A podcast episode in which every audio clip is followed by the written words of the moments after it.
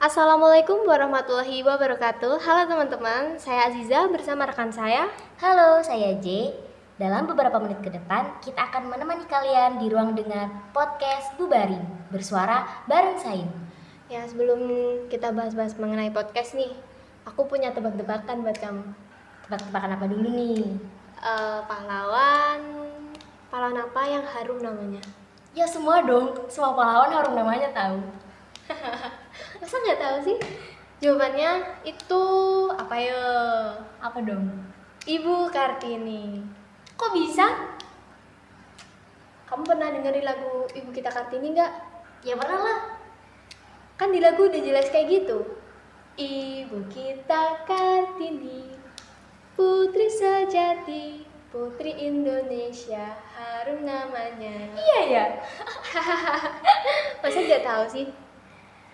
Baru sadar loh aku. Tapi aku tahu loh. Kamu bahas-bahas sekarang ini pasti ada hubungannya sama podcast kita. Iya kan? Ya benar J Karena di podcast kali ini kita akan mengulik mengenai Hari Kartini Jadi ini merupakan bentuk kita untuk memperingati Hari Kartini Yang diperingati setiap tanggal berapa? 21 April. Ya Za, sebagai perempuan-perempuan yang menikmati hasil dari perjuangan Ibu Kartini, kita tuh nggak boleh lupa sama perjuangan beliau.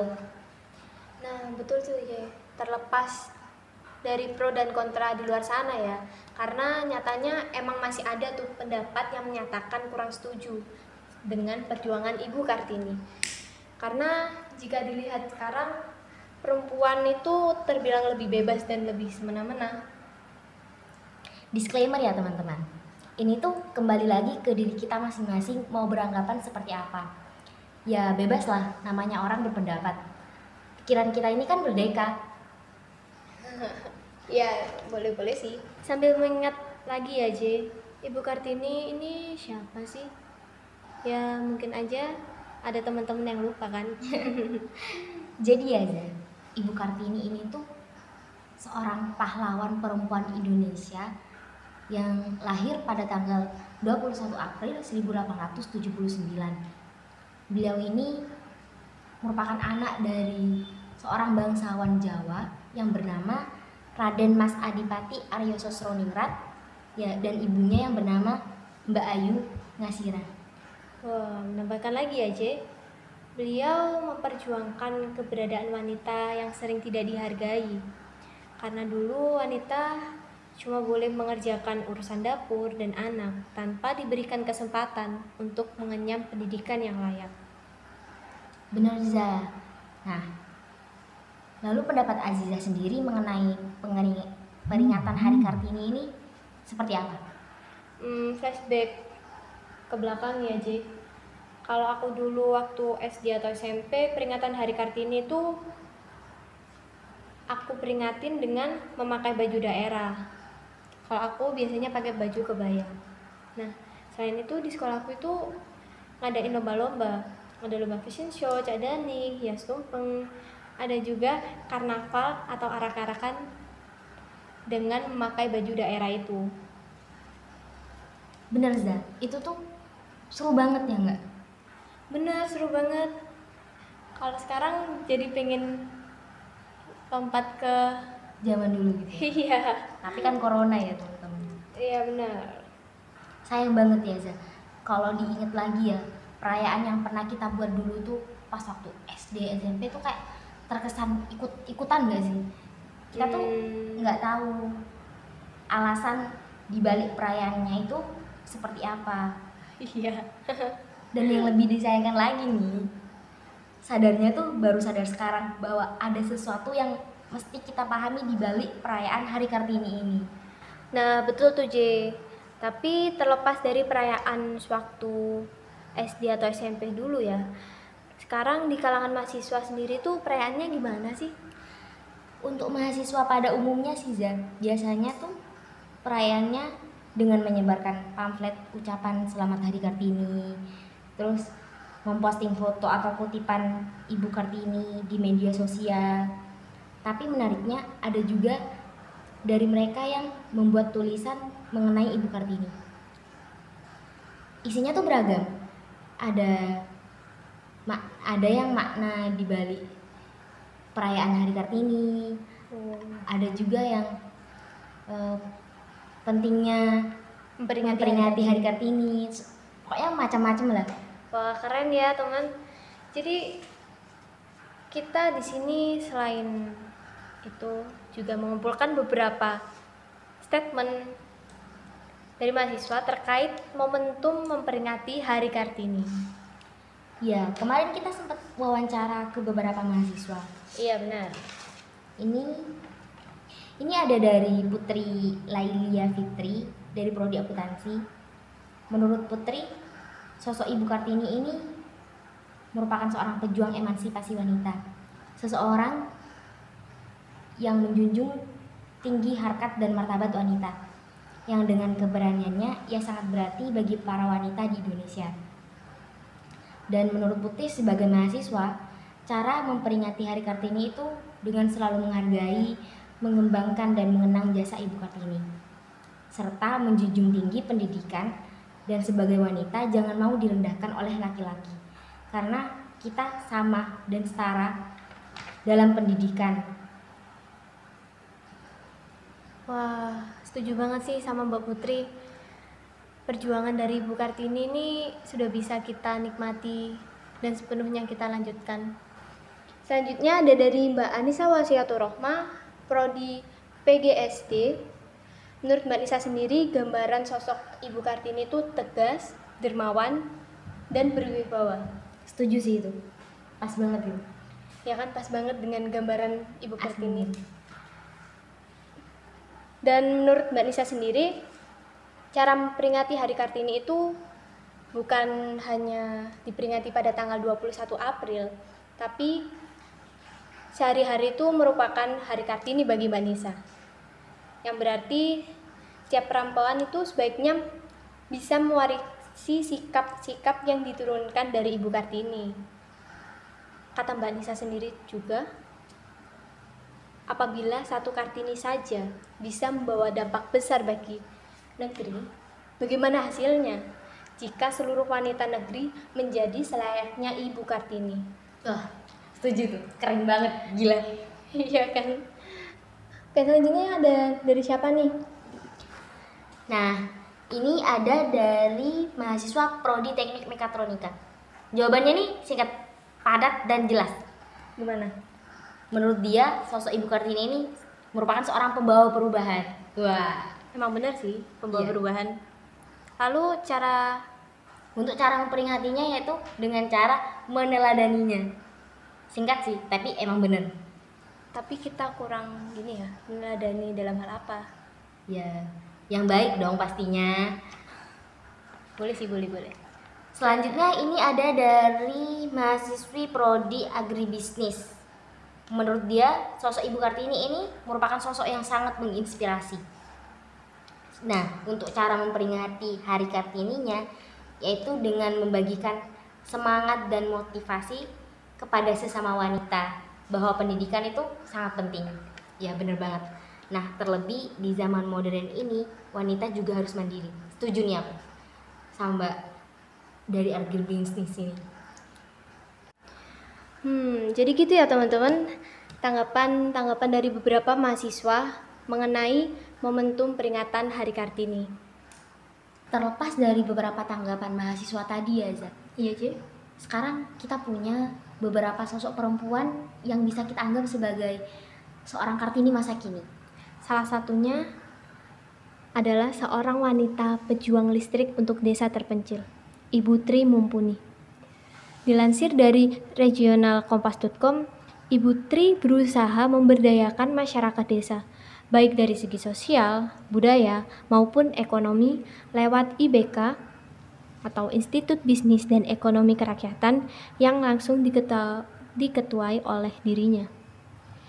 Ibu Tri Mumpuni lahir di Semarang pada tanggal 6 Agustus 1964 dan menciptakan sebuah teknologi mikrohidro untuk memberdayakan masyarakat.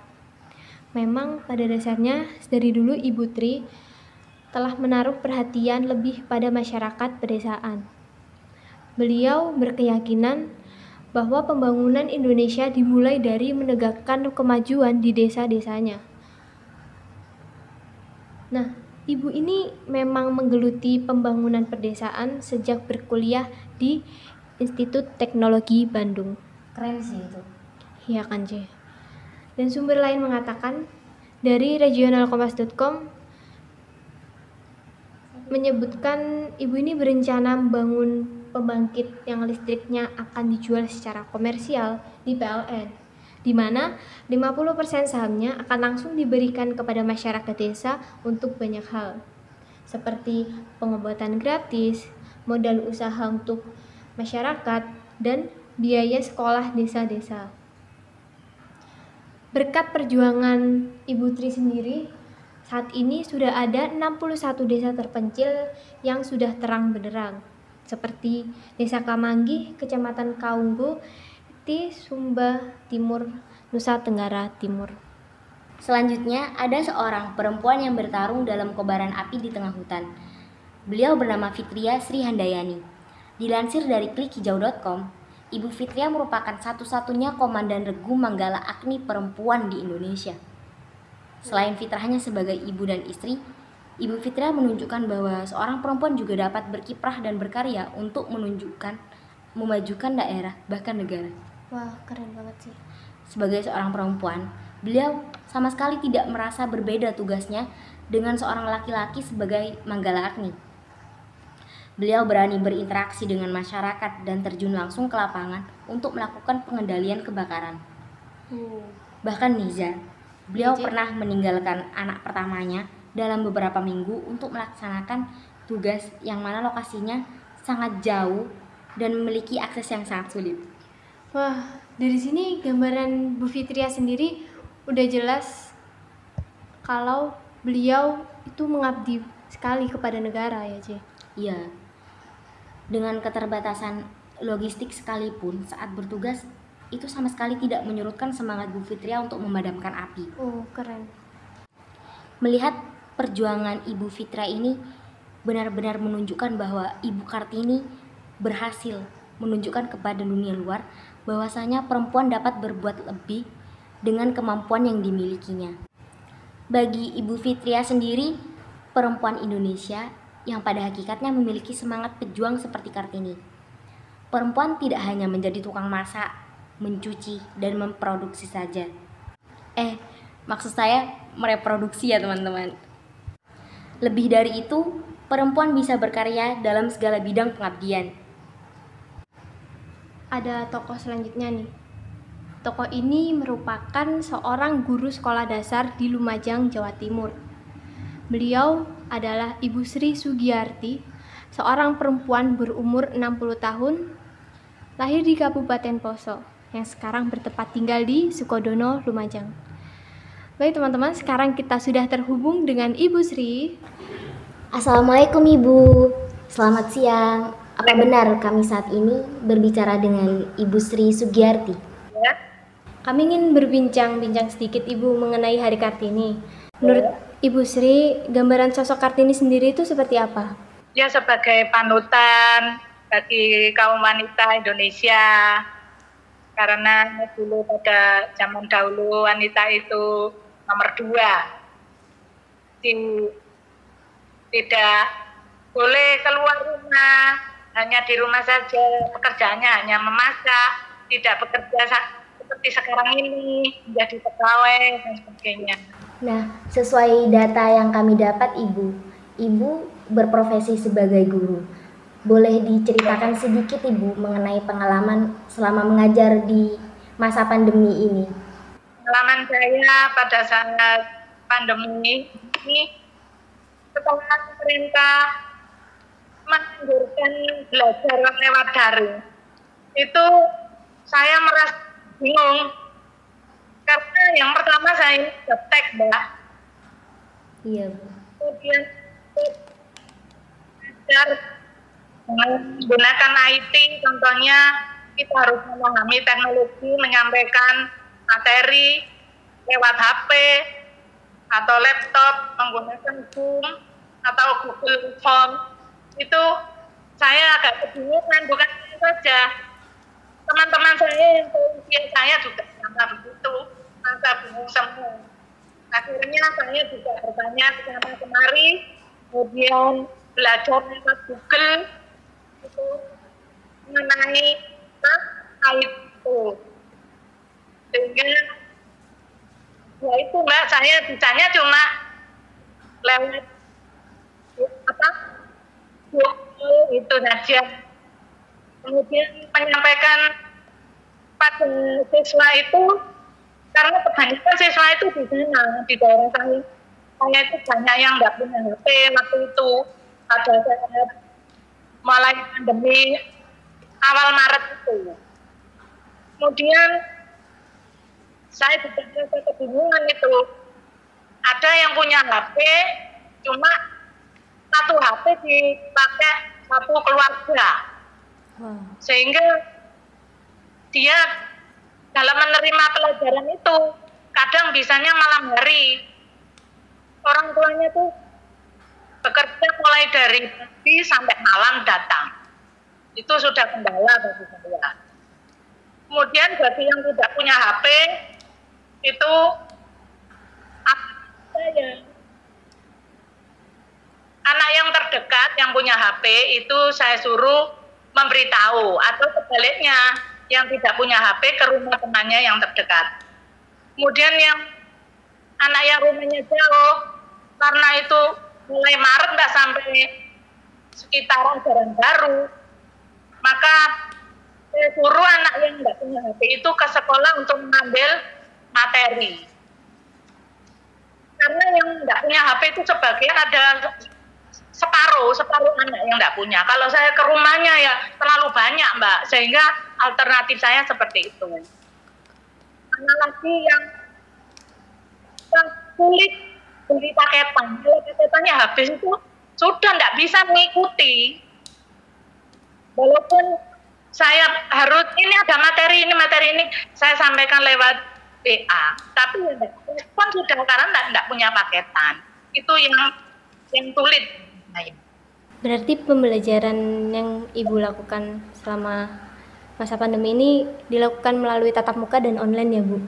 Yang pertama itu mulai bulan Maret sampai Juli itu melalui daring karena kan nggak boleh tatap muka.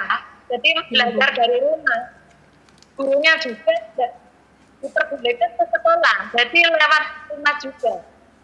Baru setelah akal ajaran baru itu tatap muka dengan istilahnya itu guru sandang. Itu tatap muka tapi murid tidak diperbolehkan ke sekolah.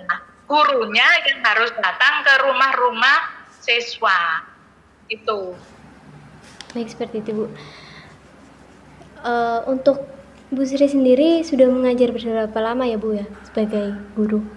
Iya sudah lama mbak, sekitar hampir purna saya sudah 35 tahun. 1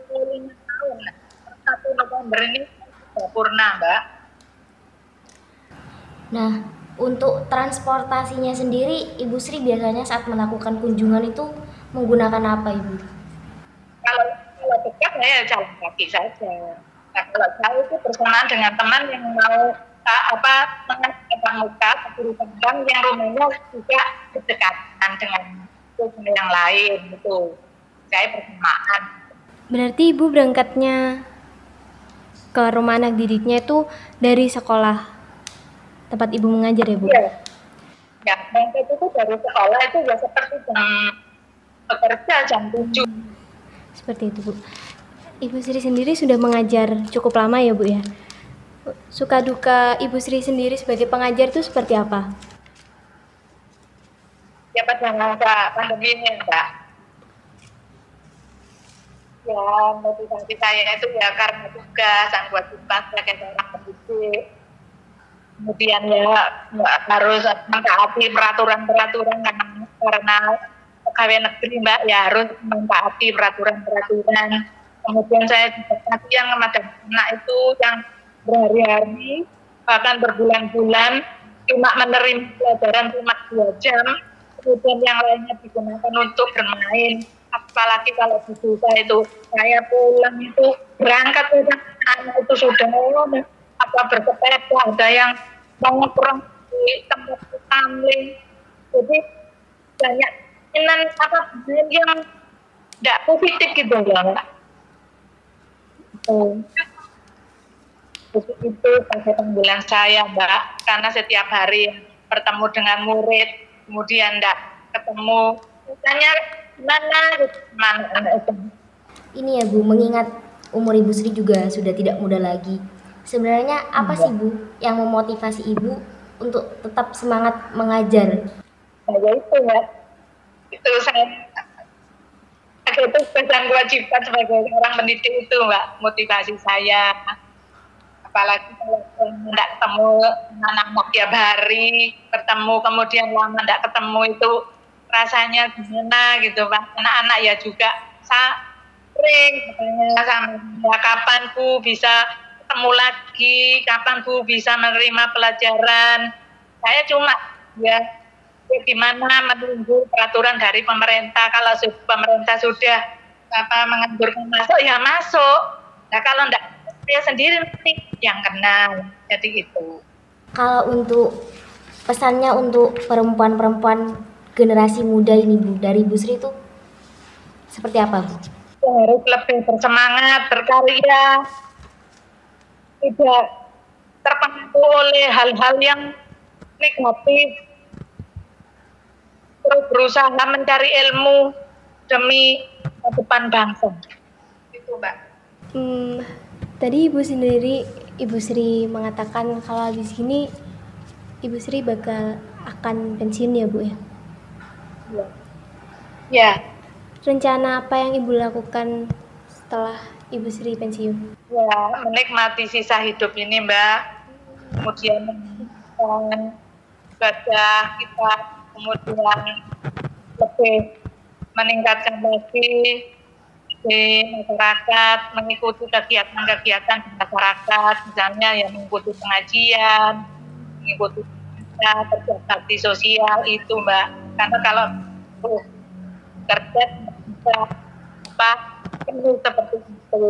Ya nantinya setelah purna itu semuanya akan saya tingkatkan. Kemudian ya akan mengunjungi ke rumah anak cucu bergantian itu mbak. Baik Bu, terima kasih banyak. iya. Terima kasih Bu sudah membagi semangatnya kepada kami.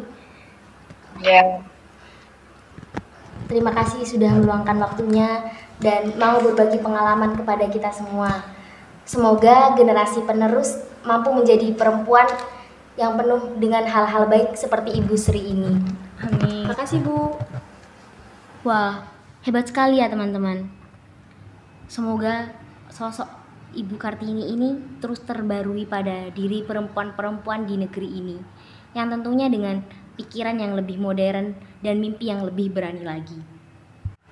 Nah, sebagai seorang perempuan Indonesia juga, kita harus mau berjuang karena setiap wanita yang berjuang adalah Kartini. Semoga para perempuan Indonesia mau melakukan dan melanjutkan perjuangan Ibu Kartini, terutama Kartini pada masa kini. Sebagai penutup ya teman-teman, saya akan membacakan salah satu kutipan dari Ibu Kartini yang menurut saya terfavorit banget, banget yang kebangetan. Wah, apa itu? Jadi gini, bunyinya tiada awan di langit yang tetap selamanya. Tiada mungkin terus-menerus terang cuaca. Sehabis malam, gelap gulita lahir. Pagi membawa keindahan. Kehidupan manusia serupa alam. Wah. Berhubung udah ditutup dengan sebuah kutipan. Mohon maaf apabila dari kami ada salah kata. Sampai jumpa di podcast selanjutnya. Dadah. Dadah. Assalamualaikum warahmatullahi wabarakatuh. Salam pers mahasiswa. Salam pers mahasiswa.